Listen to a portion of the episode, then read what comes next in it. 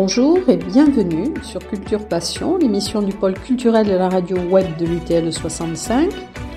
Culture Passion ou embarquement immédiat vers la galaxie Culture 65.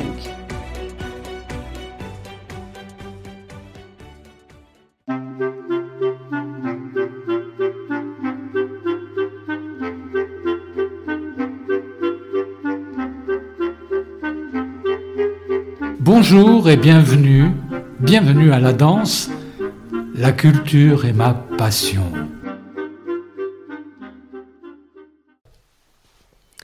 Aujourd'hui, dans Culture Passion, je reçois avec plaisir un des membres de l'équipe de Culture Passion et un des pros. Alors, c'est Michel Vincenot, donc, qui a été le créateur et le directeur du théâtre Saragosse à Pau, qui est devenu ensuite une scène euh, labellisée Espace Pluriel. Conventionné. Conventionné. Et donc, je suis très heureuse de le recevoir. Alors, euh, bonjour Michel. Bonjour Eliane. Et bonjour. à tous et à toutes. Moi aussi, je dis bonjour à tous les auditeurs. Je pourrais intituler cette rencontre euh, peut-être Comment la philosophie mène à la danse ou la danse décryptée par un philosophe. Ah oui, c'est une excellente question, tant plus qu'elle est, inattendue, elle peut être étrange, parce qu'on ne voit pas très bien pourquoi la philosophie peut mener à la danse. Alors il se trouve que j'ai fait une maîtrise de, philosophie et que j'ai étudié particulièrement un philosophe que j'aime beaucoup, qui s'appelle Gaston Bachelard, et, son associé, son, assistant, euh, qui s'appelle Gilbert Durand. Et euh, ce qui m'a euh, complètement étonné quand j'ai découvert ça, chez Gilbert Durand, dans la poétique de l'espace d'ailleurs, et chez Gilbert Durand, non, pardon, dans Gilbert Durand, je me mélange un peu tout, la poétique de l'espace de Gaston Bachelard, et de son associé euh, Gilbert Durand. Ce qui m'a étonné, c'est que de, voir comment euh, Gilbert Durand et Gaston Bachelard approchaient l'espace. Pour euh, Gaston Bachelard, le geste est antérieur à la parole. Alors qu'est-ce que ça veut dire tout ça? Ça veut dire effectivement que si on revient à la préhistoire, eh bien, il n'y avait pas de langage structuré. Il n'y avait pas de langue. On communiquait par signe ou par cri ou par euh, euh, mouvement euh, que tout le monde était censé comprendre. Et, et c'est la raison pour laquelle Gaston Bachelard explique comment le geste est antérieur à la parole. Alors c'est assez surprenant et en même temps c'est juste, on le comprend bien. On comprend que euh, quand, euh, euh, Gaston Bachelard, je me confonds les deux associés là, hein, quand, quand, Gaston Bachelard parle du, du, geste, il explique ceci, qui est une allégorie qui est intéressante. Il dit, quand un petit, un petit enfant, va se loger dans un coin de la maison pour rêver, c'est merveilleux parce qu'on est dans un tout petit espace et ça permet d'agrandir le rêve, permet d'agrandir l'espace de façon immense. Il peut rêver, il peut jouir de ce rêve, il peut jouir d'un espace que lui invente en tant qu'enfant, euh, qu'il compare avec euh, la, la situation, heureusement que ça n'existe plus aujourd'hui, où on met un enfant au coin pour le punir. Alors qu'est-ce que ça veut dire, dit-il? On met un enfant au coin, ça veut, dire qu'on lui ferme toute possibilité de communiquer avec l'espace, puisque sa vision est fermée, il n'a à proposer que son dos. Or, euh, le dos, euh, c'est l'endroit par lequel on peut être attaqué et tué d'un coup de couteau, d'un coup de pistolet, d'un coup de, hache, enfin que sais-je. Et il dit, euh, quand on a fermé comme ça les horizons d'un enfant en le mettant au coin, eh bien c'est terrible, c'est comme s'il devenait, cet enfant, complètement stérile, complètement fermé à la réalité du monde, et surtout complètement fermé à la rêverie, qui devient un interdit. Il développe ça dans deux livres, un La poétique de la rêverie et l'autre La poétique de l'espace, et c'est donc à, partir de l'espace qu'il explique comment le geste est antérieur à la parole. L'espace devrait être une ouverture immense, indéfinie d'ailleurs. On ne peut pas dire où s'arrête l'espace. Et euh, c'est tellement vrai que euh, dans les structures anthropologiques de l'imaginaire, cette fois-ci euh, Gilbert Durand, un ouvrage merveilleux d'ailleurs. Hein. Euh, Gilbert Durand, son disciple donc, explique qu'il y a trois registres de l'imaginaire. Le premier, tout, cela toujours en partant de l'espace. Hein. Le premier registre, c'est le registre du diurne. Le diurne, c'est ce qu'on voit en pleine lumière du soleil, où on peut voir que le blanc et le noir, c'est pas la même chose, où on peut voir que cette fenêtre n'est pas la même chose qu'une porte, qu'on peut voir qu'une rue n'est pas la même chose que la voiture qui passe dessus. Donc il y a le discernement, mais aussi, mais aussi un système d'opposition et de conflit. C'est le bon contre le mauvais, c'est le bien contre le mal, c'est la nuit contre le jour, etc. On peut développer ça à l'infini. Donc le premier registre, le diurne. Le second registre est exactement le contraire. C'est le registre du nocturne. Le nocturne, c'est quoi? C'est un univers qui est maternant, donc qui est de l'ordre du repos, de la caresse, de l'attention, de la sécurité, parce qu'il fait noir et qu'on ne voit plus les, oppositions euh, du réel, de l'espace. On ne voit plus le méchant contre le bon, on ne voit plus le bien contre le mal, etc. Bon. Et le troisième régime, qui est le plus intéressant, à mon avis, par rapport à, la danse, c'est euh, ce qu'il appelle le régime synthétique. Le régime synthétique, c'est un espace absolument ouvert sur tout, où les contraires peuvent se rencontrer. C'est un espace immense qui va développer des images à l'infini, mais qui ne sont pas forcément compatibles entre elles. Il peut y avoir une image euh, qui se réfère au bon, à l'esprit, euh, euh, l'esprit de, rencontre. Mais il peut y avoir aussi des images qui nous viennent de, l'extérieur ou pas de l'extérieur, de quelqu'un avec, qui on parle, qui peuvent être des images de, consentement.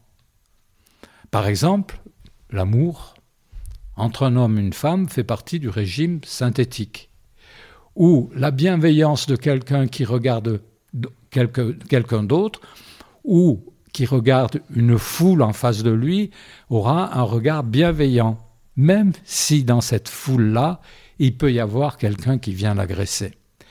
Bon, on peut développer, on, comprend bien, euh, cette proposition du régime synthétique à l'infini. Et c'est cet infini qui nous importe. Après avoir fait des études de philosophie et donc d'avoir été suffisamment marqué par Gaston Bachelard et, Gilbert Durand, le premier spectacle de danse que j'ai vu, un peu par hasard d'ailleurs, c'était il y a plus de 40 ans, au Parvis de Tarbes, euh, où on voit deux danseurs, ce qu'on appelle un duo dans la danse, un homme et une femme, qui sont quasiment toujours entrelacés, mais pas entrelacés comme un geste ou une posture de possession, entrelacée pour découvrir sans arrêt qui est l'autre personne, d'où elle vient, qu'est-ce qu'elle, pourquoi elle vient me rencontrer. C'était d'une délicatesse infinie, ce qu'on appelait la danse contact à l'époque, qui s'est un petit peu perdue, mais bon, c'était les débuts de la danse contemporaine. Et, et cette danse contact agissait sur tous les niveaux du corps, le dos, la nuque, la tête, le bassin, les genoux, les pieds, tout était une occasion de se rencontrer et de se découvrir. Ça m'avait complètement frappé parce qu'il n'y avait rien d'obscène dans ce duo-là. Il n'y avait absolument rien de malsain. Ce qu'il y avait, au contraire, c'était une volonté de découvrir l'autre dans, dans tous ses secrets, mais aussi dans toute sa splendeur. Donc je me suis intéressé à la danse. Voilà comment la philosophie m'a amené à la danse. Après, il y aura d'autres exemples. Oui, donc ça a été une découverte importante. Et comment, alors expliquez-nous un petit peu aussi l'histoire du théâtre, de la création du théâtre Saragosse, qui était un autre lieu avant. Comment euh, avez-vous été amené à créer cet espace? Voilà, alors c'était effectivement un autre lieu euh, avant mai 81, avant l'arrivée de Mitterrand au pouvoir. C'est une bonne référence. Euh, c'était un autre lieu qui, avait été créé par les, les, protestants à Pau qui était une idée magnifique, qui s'appelait le Centre Rencontre et Recherche, et euh, dans lequel on proposait des conférences, des débats, mais avec une foule de personnes, 300 personnes à chaque fois, euh, qui venaient écouter un conférencier, une conférencière, puis débattre à l'issue de cette conférence, euh, donner un point de vue tout à fait dans un esprit de liberté incroyable. Et ça, ça a été un début qui m'a aussi frappé jusqu'au moment où moi j'ai senti euh, que cette proposition-là, qui était historiquement intéressante, allait se perdre. Allait se perdre parce que tout avait changé. Et comme par hasard, d'ailleurs, j'ai parlé de, l'arrivée de, François Mitterrand en mai 81. À partir de ce moment-là, moi, j'ai senti que dans la société, euh, on allait se démobiliser contre quelqu'un ou pour quelque chose, parce qu'un sauveur était là il s'appelait François Mitterrand. Bon, après, on pouvait avoir un autre avis par la suite. Mais en tout cas, je, sentais ça venir. Qu'est-ce qui s'est passé donc au Centre Rencontre et Recherche de Pau à ce moment-là? C'est que le lieu a été déserté progressivement. Au début, il y avait 300 personnes, comme je le disais, puis après 50, puis après 30, puis à la fin 10. Et moi, euh, euh, j'avais toujours l'idée euh, que, j'avais développée pendant mes études de philosophie, qui était de dire il faut inventer quelque chose, il faut être imaginatif. Et donc j'ai proposé au conseil d'administration de l'époque de faire de ce lieu un théâtre, un vrai théâtre, c'est-à-dire pour faire des propositions artistiques, de théâtre, de peinture, de danse, de musique. Et il s'est trouvé que j'ai eu de la chance que le conseil d'administration a toujours été, a, immédiatement été séduit par cette idée. Bon, il faut dire quand même que j'avais préparé un petit exposé euh, qui n'était pas un exposé d'une demi-page. Euh, c'était une dizaine ou une quinzaine de pages dans lequel j'expliquais pourquoi un projet artistique était intéressant et pourquoi ce projet artistique pouvait interroger les gens, demander un peu, solliciter la société pour qu'elle change, euh, aller plutôt vers l'inventivité que la passivité, euh, aller vers la découverte plutôt que dans la retenue, euh, c'est-à-dire exactement le contraire de ce que disait Gaston Bachelard quand il dit le petit qui va dans son coin et qui imagine son univers, etc. Il a fait grandir ce petit coin-là. Alors j'expliquais que ce petit coin-là, c'était le théâtre. Il est, parce que c'est vrai que c'était un petit théâtre. Euh, et je disais, euh, même dans un lieu petit, bon, c'était un petit théâtre, il faisait quand même 30 euh, mètres d'ouverture, le plateau, sur 25 euh, mètres de profondeur. Bon, voilà. c'était, mais c'était quand même un petit théâtre que j'ai fait faire par un architecte, après avec l'accord du maire de Pau, qu'il a subventionné en partie. j'ai fait faire un gradinage, comme il en existe un au Parvis, par exemple. J'ai fait faire un plateau qui n'existait pas, la scène. J'ai fait faire tout un système d'éclairage qu'on appelle le grill, euh, pour y suspendre des projecteurs, des, des contres, comme on dit dans la, technique d'éclairage, c'est-à-dire un éclairage qui vient de derrière. Bon, enfin bref, latéral.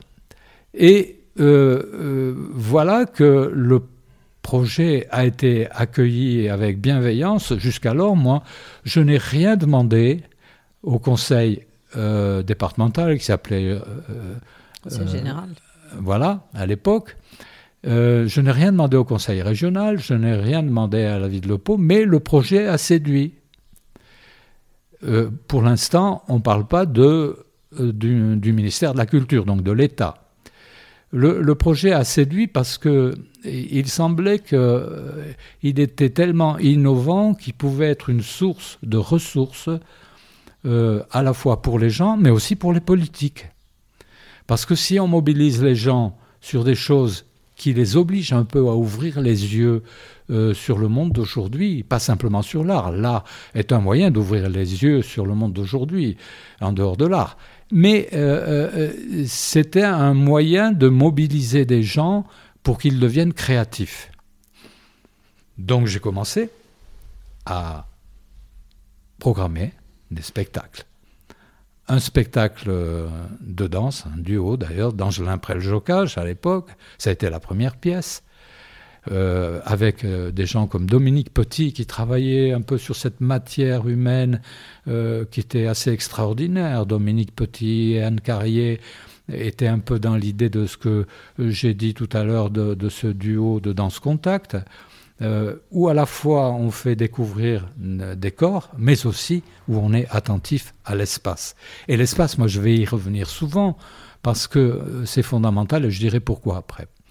Mais je termine. Donc, à ces premiers spectacles, il y avait 5, 6 personnes. C'était des copains, des copines. C'était assez rigolo d'ailleurs. Bon, puisqu'il n'y avait personne, moi j'ai invité mes copains et copines. Euh, mais qui ont applaudi quand même. Et ça, c'était assez touchant et émouvant. Il y avait 5, 10 personnes qui applaudissaient dans une salle de 300 personnes. Vide, évidemment. Mais non seulement euh, euh, mes copains, copines applaudissaient, mais aussi, chose étrange, les techniciens du théâtre que j'avais embauchés, qui étaient perchés là-haut, euh, derrière les gradins, et qui manipulaient euh, euh, les, machines de son, de lumière, de projecteurs, etc., et qui applaudissaient. Et ça, ça m'avait touché, parce qu'il n'y avait pas de raison que les techniciens applaudissent. Ils le font jamais normalement. J'ai jamais vu au parvis ou ailleurs les techniciens qui applaudissent. Bon, enfin bref. Euh, donc j'ai lancé ça et petit à petit, euh, au fur et à mesure de, de l'année qui s'est écoulée et des deux ou trois années suivantes, euh, le, le, public est arrivé. Modestement d'abord, ne sachant pas trop ce qu'ils allaient découvrir dans cette danse. D'ailleurs, ils ne savaient même pas pourquoi ils venaient au spectacle la plupart du temps, ce qui était encore plus intéressant. Et alors, la chose qui m'a énormément frappé, euh, c'est que dès le début, les gens du public sortaient en disant J'ai rien compris à ce spectacle, mais j'ai rien compris du tout. Alors je prenais la parole, mais enfin en sortant à l'extérieur de la salle. Et puis j'essayais de dire euh, qu'il n'y avait rien à comprendre en fait qu'il fallait plutôt habituer ses yeux, sa tête, ses bras, son corps à regarder tout l'espace de la danse. Et que là, euh, naturellement, il y aurait des jonctions qui se feraient entre ce qui se passe à droite avec une danseuse qui est complètement fine, évaporée, etc., et de l'autre côté à gauche du plateau, un danseur un peu violent, etc. Donc, il fallait faire la synthèse entre ces deux postures, ce que Gilbert Durand a appelé le régime synthétique. On était en plein dedans. Donc, je n'ai rien compris à ce spectacle, et ça revenait quasiment à chaque spectacle. Surtout le duo d'Angelin Prel-Jocage, un duo d'hommes sur un, divan, euh, qui, évoquait un peu d'ailleurs l'homosexualité, mais sans que ce soit très clair. Euh, donc ça dérangeait les gens un peu, parce que on disait attends mais qu'est-ce qu'ils font ces deux mecs là? Bon ils se caressaient pas tout ça mais il y avait des mouvements ondulatoires de l'un vers l'autre etc qui étaient d'ailleurs absolument magnifiques et petit à petit euh, je me suis aperçu au bout de, plus de 20 ans de programmation de danse que les premiers spectateurs que j'avais connus ils étaient toujours là au spectacle ils avaient énormément vieilli évidemment comme moi mais ils étaient toujours là au spectacle. Et alors je leur disais, mais attends, euh, au début, tu m'as dit que tu comprenais rien à la danse, etc.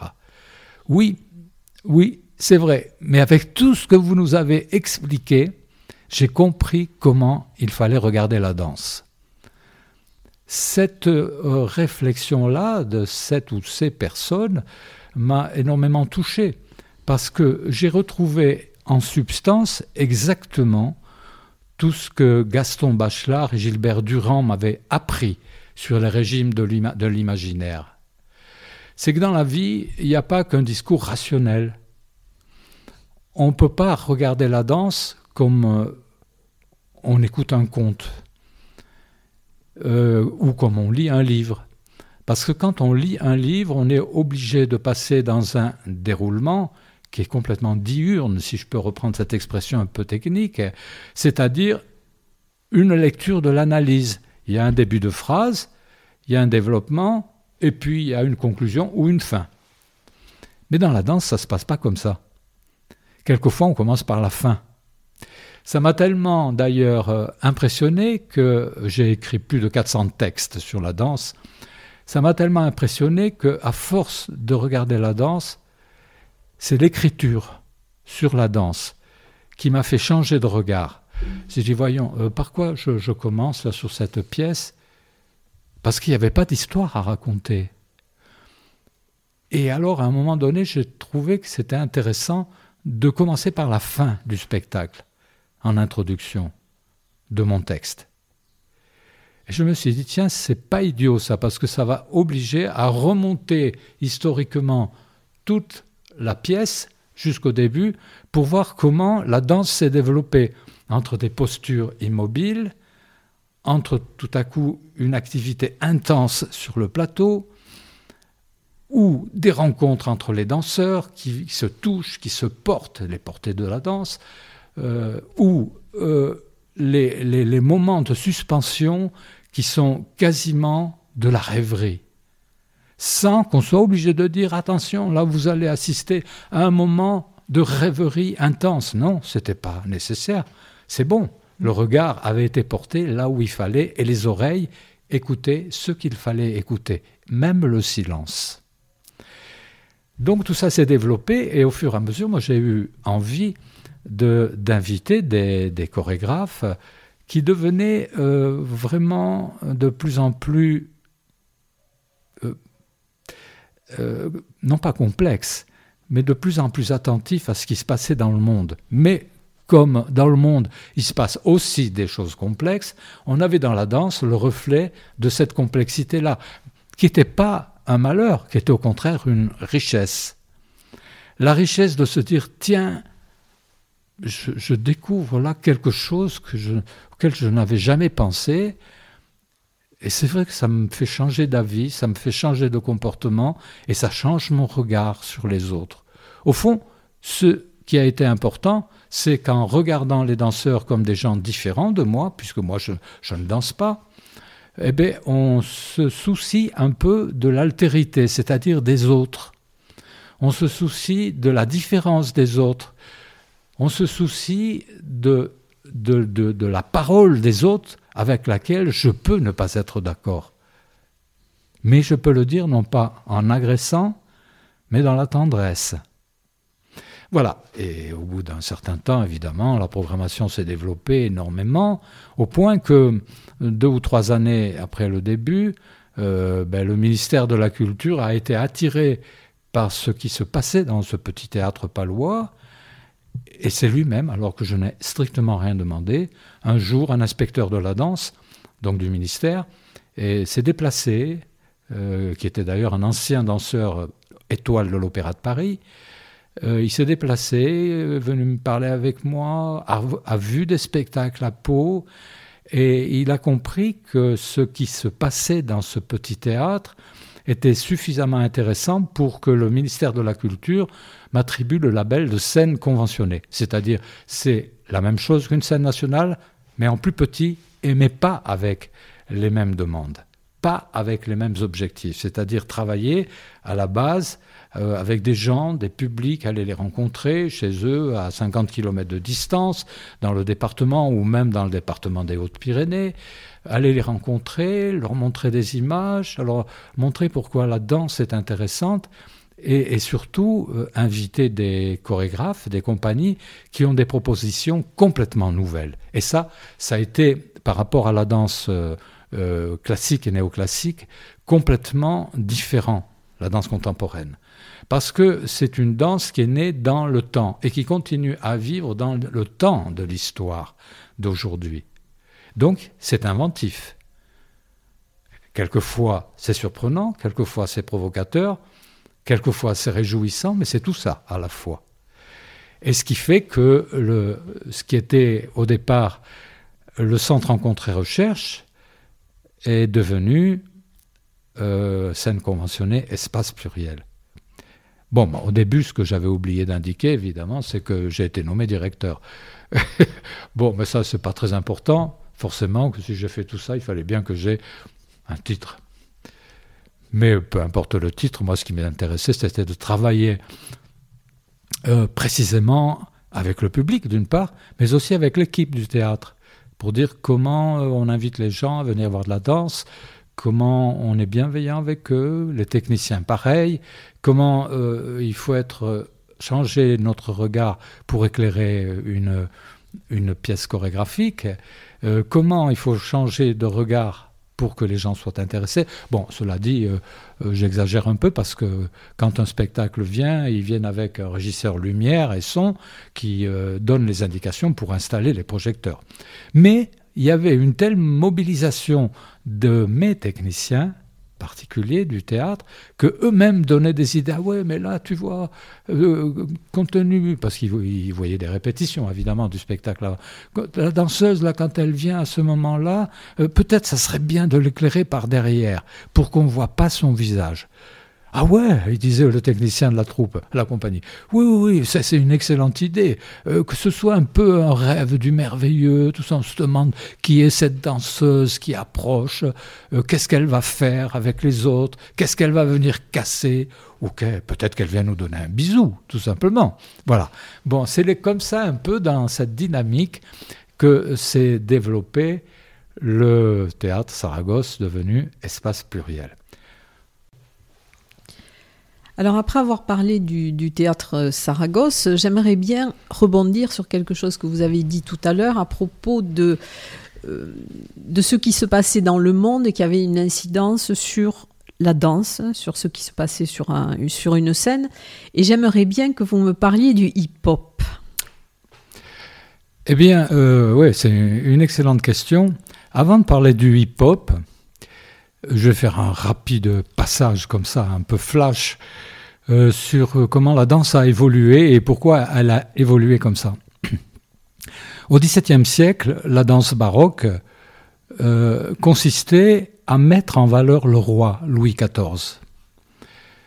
C'est lui qui dansait, et personne d'autre, puisque c'était lui qui représentait Dieu, la divinité. Et le corps de ballet, les danseurs, danseuses qui étaient autour, n'étaient que un décor, un écrin pour euh, euh, faire danser le roi. C'est la raison pour laquelle le corps de ballet dansait exactement, tous les danseurs, danseuses dansaient exactement les mêmes mouvements. Parce que ce qui était important, c'était de mettre un décor suffisamment imposant pour la danse du roi et mettre en valeur le roi et non pas les danseurs qui dansaient avec lui. On va aller très vite. Après euh, est venue bon, la, danse, la danse classique, la danse néoclassique, et euh, à ce moment-là, euh, bon, j'ai passé quelques siècles là, enfin quelques centaines d'années, on arrive à une conception de la danse qui est complètement différente de la danse baroque et de la danse classique ou néoclassique. C'est euh, cette nouvelle danse, la danse postmoderne, que cette danseuse magnifique qui s'appelle Trisha Brown a initiée.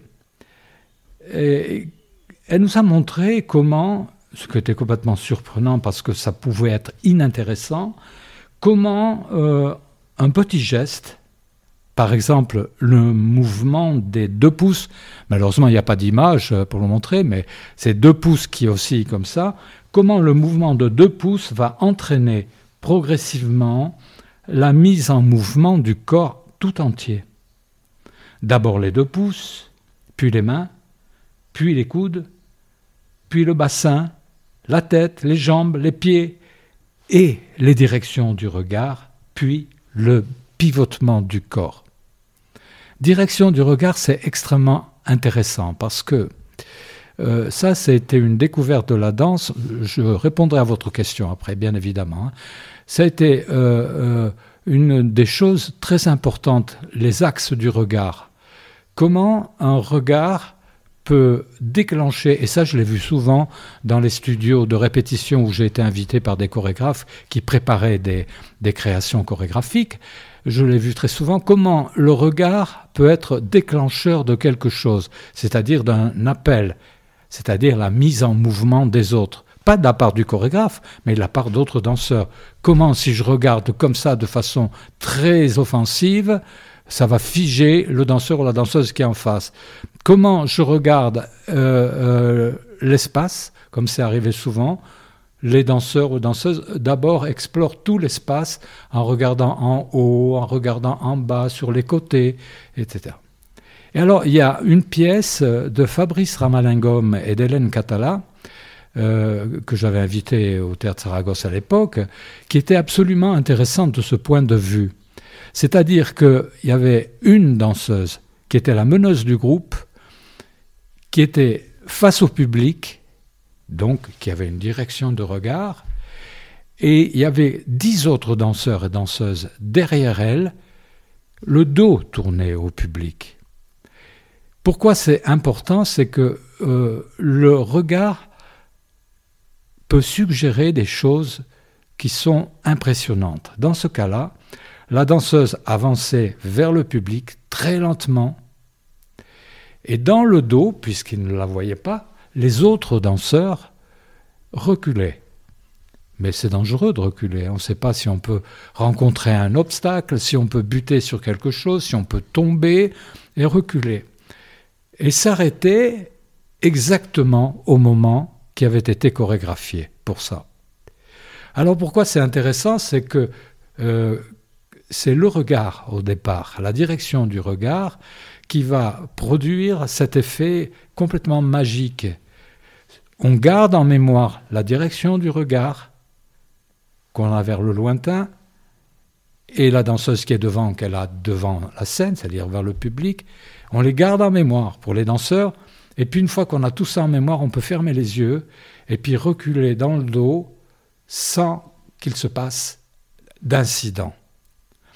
Voilà une, des créations très, très importantes de, la danse, c'est euh, que le regard va mettre en situation des danseurs, des danseuses, dans un autre contexte qui n'était pas prévu et anticipé par eux. Et c'est là où est l'inventivité de la danse. Donc c'est un autre exemple, ça. Et puis, euh, dans ce que d'ailleurs euh, euh, Trisha Brown appelle, euh, dont je viens de parler à l'instant, l'accumulation.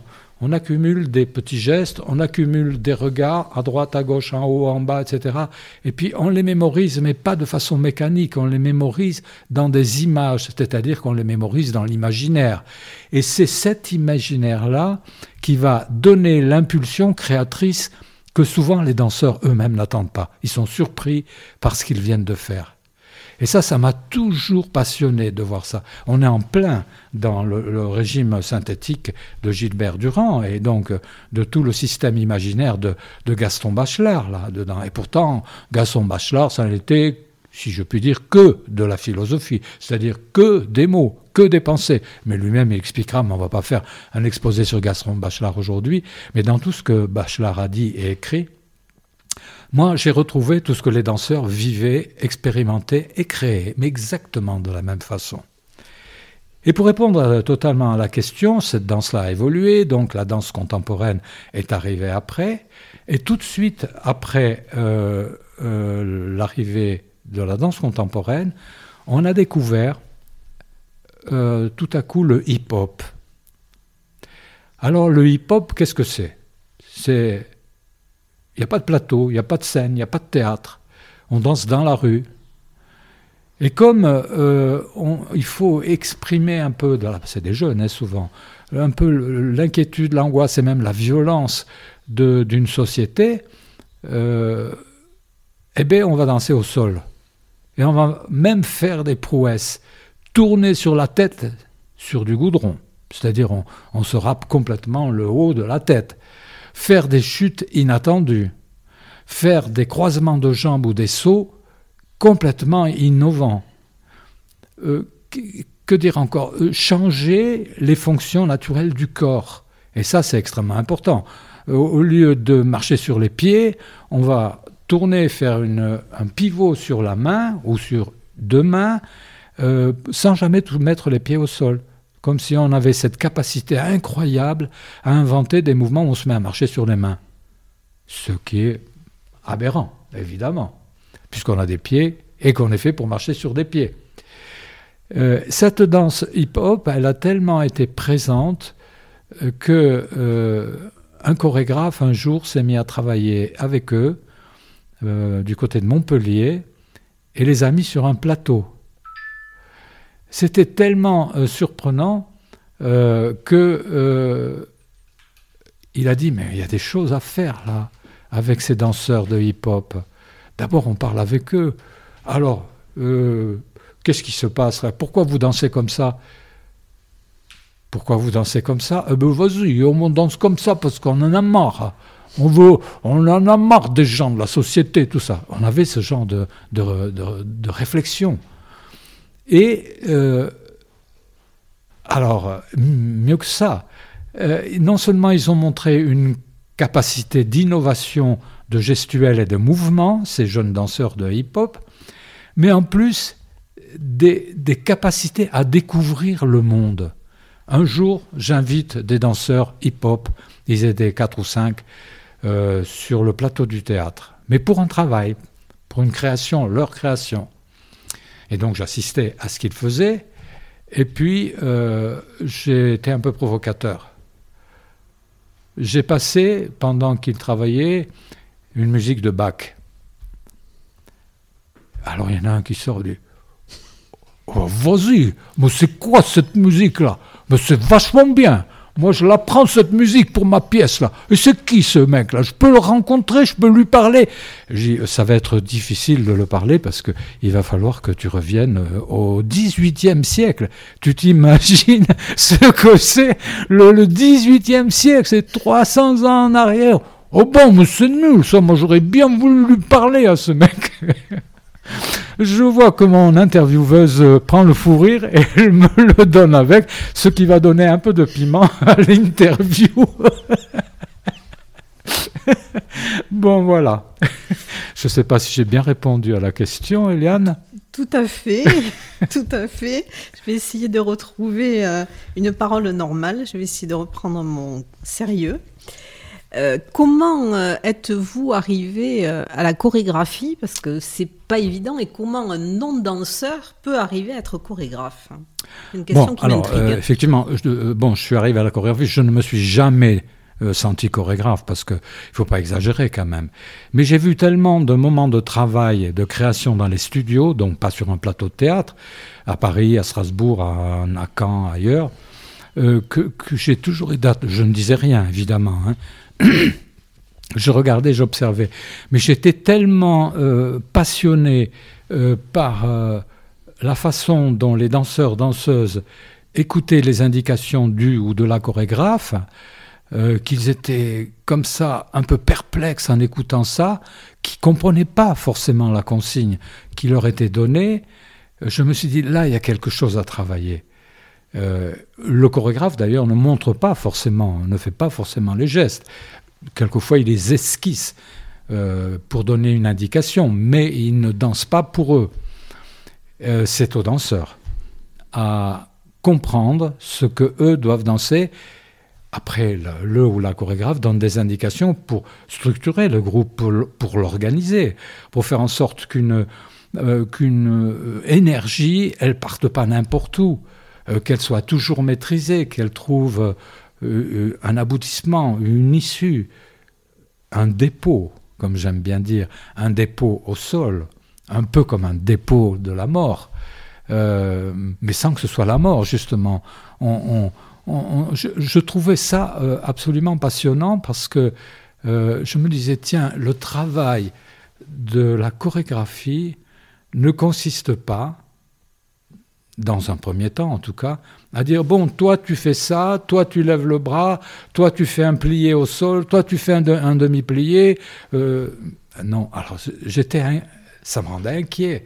Je disais, mais comment les danseurs peuvent arriver finalement à trouver une intention de cette pièce chorégraphique, dans cette création? Et il l'a trouvé. Bon, d'accord, le chorégraphe intervenait, bien évidemment, euh, pour dire à des moments, ceci, cela, j'aimerais qu'on aille dans cette direction, etc. Alors, qu'est-ce qui m'a intéressé là-dedans?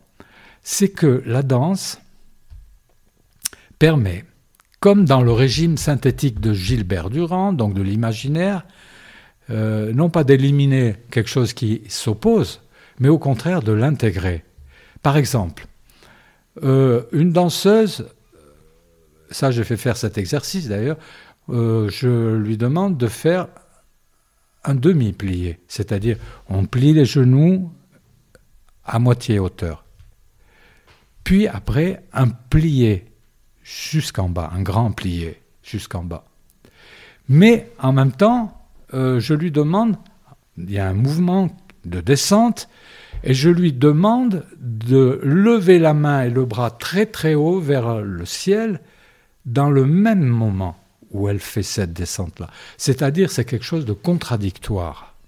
On, a un mouvement de descente et un, mouvement d'élévation. Tiens, mais qu'est-ce qu'on fait de ces deux mouvements? Euh, euh, comment on les relie ensemble? Et c'est, cette chose-là est intéressante parce que la, la, danse intègre, à la fois euh, tout ce qui vient de la terre, d'où on est venu, et toutes nos aspirations, qui sont des aspirations intellectuelles, de pensée, spirituelles aussi, euh, eh ben, ça devient une normalité. On est fait comme ça dans une espèce de synthèse qui est magique, et ça, il n'y a que la danse qui est en mesure de le montrer vraiment. Parce que si je le fais par le discours, comme je viens de le faire, qu'est-ce que j'ai été obligé de faire? De commencer à dire, euh, ben voilà, la danse, euh, elle se fait comme ceci, comme cela, euh, je décris les étapes jusqu'au bout pour terminer à dire, ben voilà, la danse, elle nous montre que finalement, on est des êtres complexes. Alors que là, dans la danse, ça s'est fait dans un seul mouvement. Et pas 50 000 paroles, pas 50 000 explications. Il y a eu à la fois une descente au soleil et un bras qui s'élève. Et voilà, les deux sont devenus harmonieux. Alors, euh, euh, pour répondre euh, à la question, pardon, parce que je me suis. Oui, comment, comment êtes-vous arrivé à la ah oui. Alors, en étant un non-danseur Oui, c'est ça. Donc c'est vrai que je ne suis pas danseur, je n'ai jamais dansé, j'ai expérimenté des choses évidemment avec des chorégraphes, un petit peu, des, choses, c'est d'ailleurs pour moi importante. Euh, comment je suis devenu, je ne dis pas chorégraphe, mais j'ai fait des chorégraphies, c'est pas tout à fait la même chose, pas beaucoup, trois ou quatre. je les ai proposées à des gens, surtout des filles d'ailleurs, je ne sais pas pourquoi, euh, qui euh, étaient perdues. Des filles qui ne savaient plus comment danser, des danseuses, hein, vraiment, euh, qui ne savaient plus quoi inventer, etc. Alors moi, très préoccupé par ça, par ça, et très intéressé en même temps parce que je les sentais dans une espèce d'angoisse de ne plus savoir créer. Donc je commençais à travailler avec elles sur le plateau, à les regarder danser, ou bouger plutôt, parce que c'est pas encore de la danse, c'est pas encore écrit. Euh, et, j'étais très attentif à,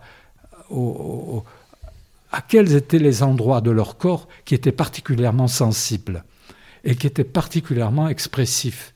Quelquefois c'était le regard, quelquefois c'était le cou, la tête, quelquefois c'était les hanches, quelquefois c'était les mains, les doigts. Et c'est comme ça que je me suis dit, eh ben cette fille, je vais l'aider écrire quelque chose avec elle au fur et à mesure, donc chorégraphier, pour aller dans tel sens.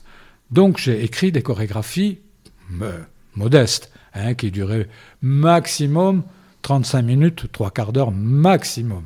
Ce qui était un exploit pour moi, évidemment. Euh, parce que je, ne m'appelais pas Louis XIV. Alors, euh, je euh, faisais ça, et puis voilà, au bout d'un de, mois de travail ou quelque chose comme ça, on arrivait à quelque chose qui était intéressant, qui était parlant, qui était innovant, etc. Une autre fois, c'était une danseuse, alors celle-ci de Toulouse, qui m'avait particulièrement ému et touché, parce qu'en dansant, elle s'était cassé les ligaments croisés du genou, rompus, les ligaments croisés du genou. Euh, sans doute en faisant des pivots comme ça, etc. Enfin, travailler le genou à contresens, euh, un genou. Et euh, cette danseuse que je ne connaissais pas, elle, elle me connaissait de réputation, elle, m'avait téléphoné presque en larmes en me disant Bon, voilà, je m'appelle une telle, et euh, voilà ce qui m'arrive, je suis désespéré, etc. Bon, je la rencontre à Toulouse, on déjeune ensemble au resto, on parle, je l'écoute beaucoup. Et puis, euh, euh, un jour, j'ai décidé, alors que je n'étais plus directeur d'ailleurs, j'ai décidé, de, avec l'autorisation de la nouvelle directrice, d'utiliser le plateau du théâtre Saragosse pour faire une création avec elle, la faire travailler. Oh, la nouvelle directrice a été absolument merveilleuse euh, et disponible et tout de suite m'a dit oui, il n'y a pas de problème, Michel, tu peux y aller. Bon, on est allé travailler plusieurs jours sur le plateau et je lui avais demandé euh, de choisir ses musiques. Donc elle a choisi ses musiques qu'elle aimait parce que c'était important. Elle était complètement traumatisée. Elle était en pleurs. Et donc, j'ai inventé avec elle non plus une danse qui l'oblige à plier les genoux, à faire des grands battements avec les jambes, euh, donc à faire une danse où elle ne travaille presque pas avec les jambes, avec les pieds un peu, c'est tout. Et je lui ai demandé de travailler simplement avec tout le haut du corps, de la ceinture jusqu'en haut de la tête. Mais j'ai dit attention, jusqu'en haut de la tête, c'est-à-dire jusqu'aux cheveux. Alors oui, elle écoutait, etc. Alors là, par, contre, je lui donnais des indications de mouvement. Je dis, bon, là, il faut que, par exemple, ce serait intéressant, sans bouger le bas euh, de la tête, euh, que tu te redresses, ce que je fais d'ailleurs en ce moment, naturellement, devant mon micro.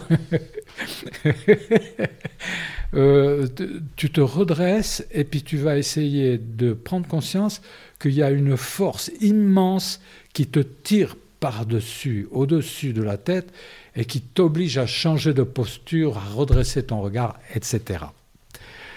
Elle faisait. Et elle faisait avec une très grande attention tout ce que je lui demandais de faire.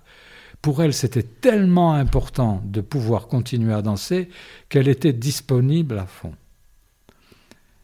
Et puis alors après, ça, je dis, attends, là, on a travaillé des tensions du corps, des postures.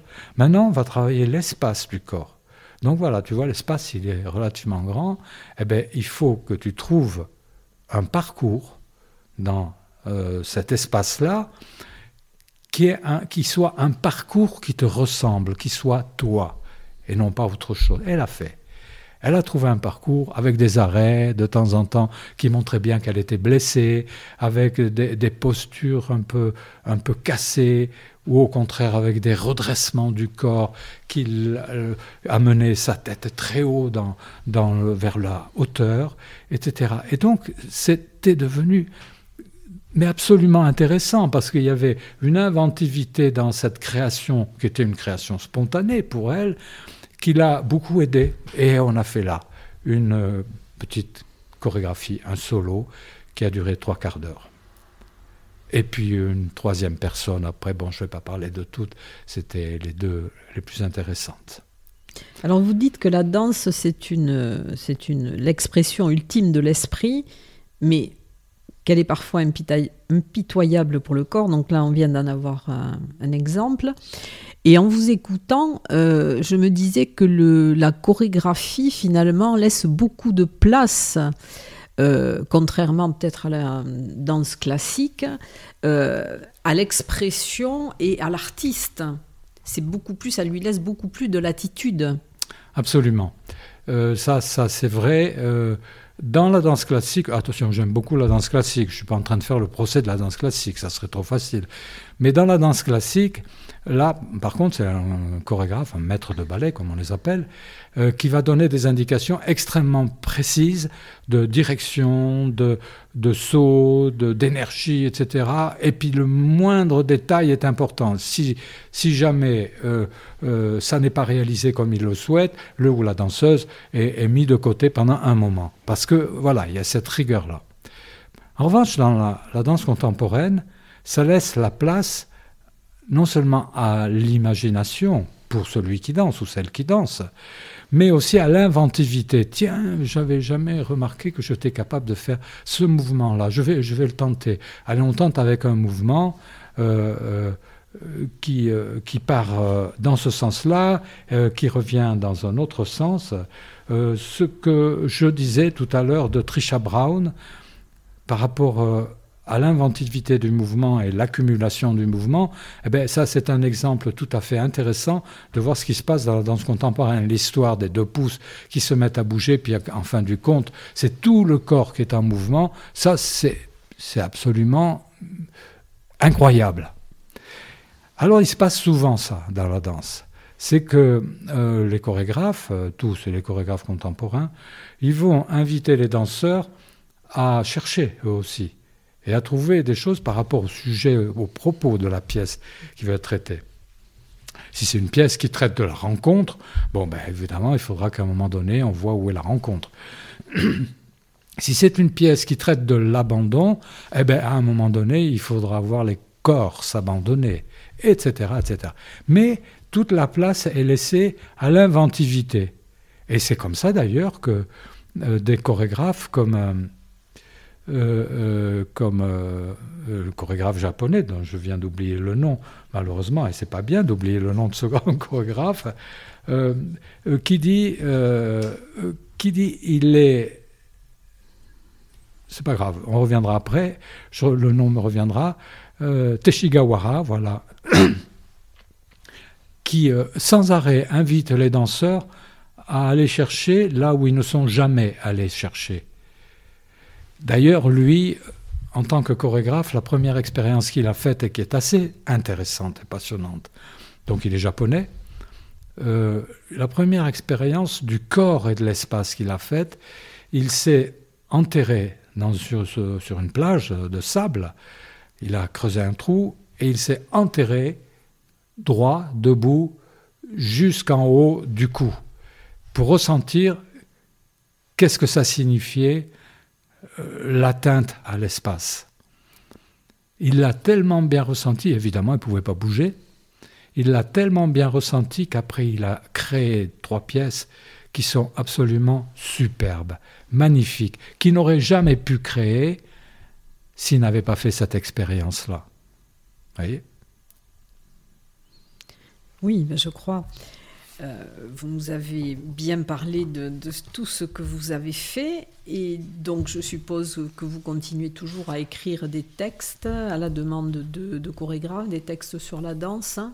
alors, euh, de moins en moins, évidemment, parce que depuis que je ne suis plus directeur, que je suis à la retraite, j'ai moins l'occasion d'abord d'aller voir des spectacles, euh, de rencontrer euh, des danseurs ou des danseuses. Je les rencontre quand même incidemment. J'ai travaillé par exemple avec une chorégraphe de Béziers, aux alentours de Béziers, qui s'appelle Kirsten de Brock, euh, sur trois, trois de ses créations, ses dernières créations, où, j'intervenais non pas comme chorégraphe, mais comme assistant chorégraphique, avec 5, 6, 10 danseurs.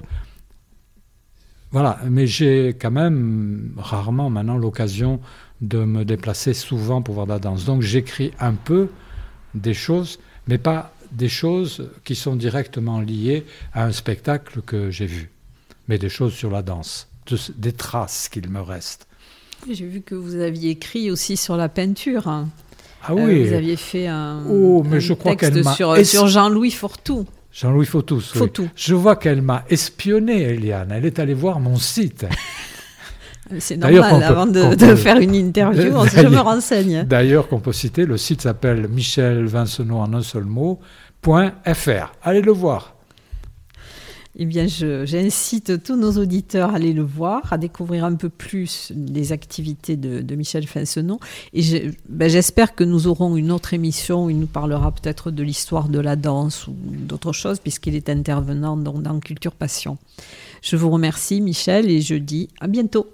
Merci beaucoup, Eliane. Et selon ma tradition, merci beaucoup, monsieur l'ingénieur du son, qui nous a enregistrés. Merci aussi, Alain.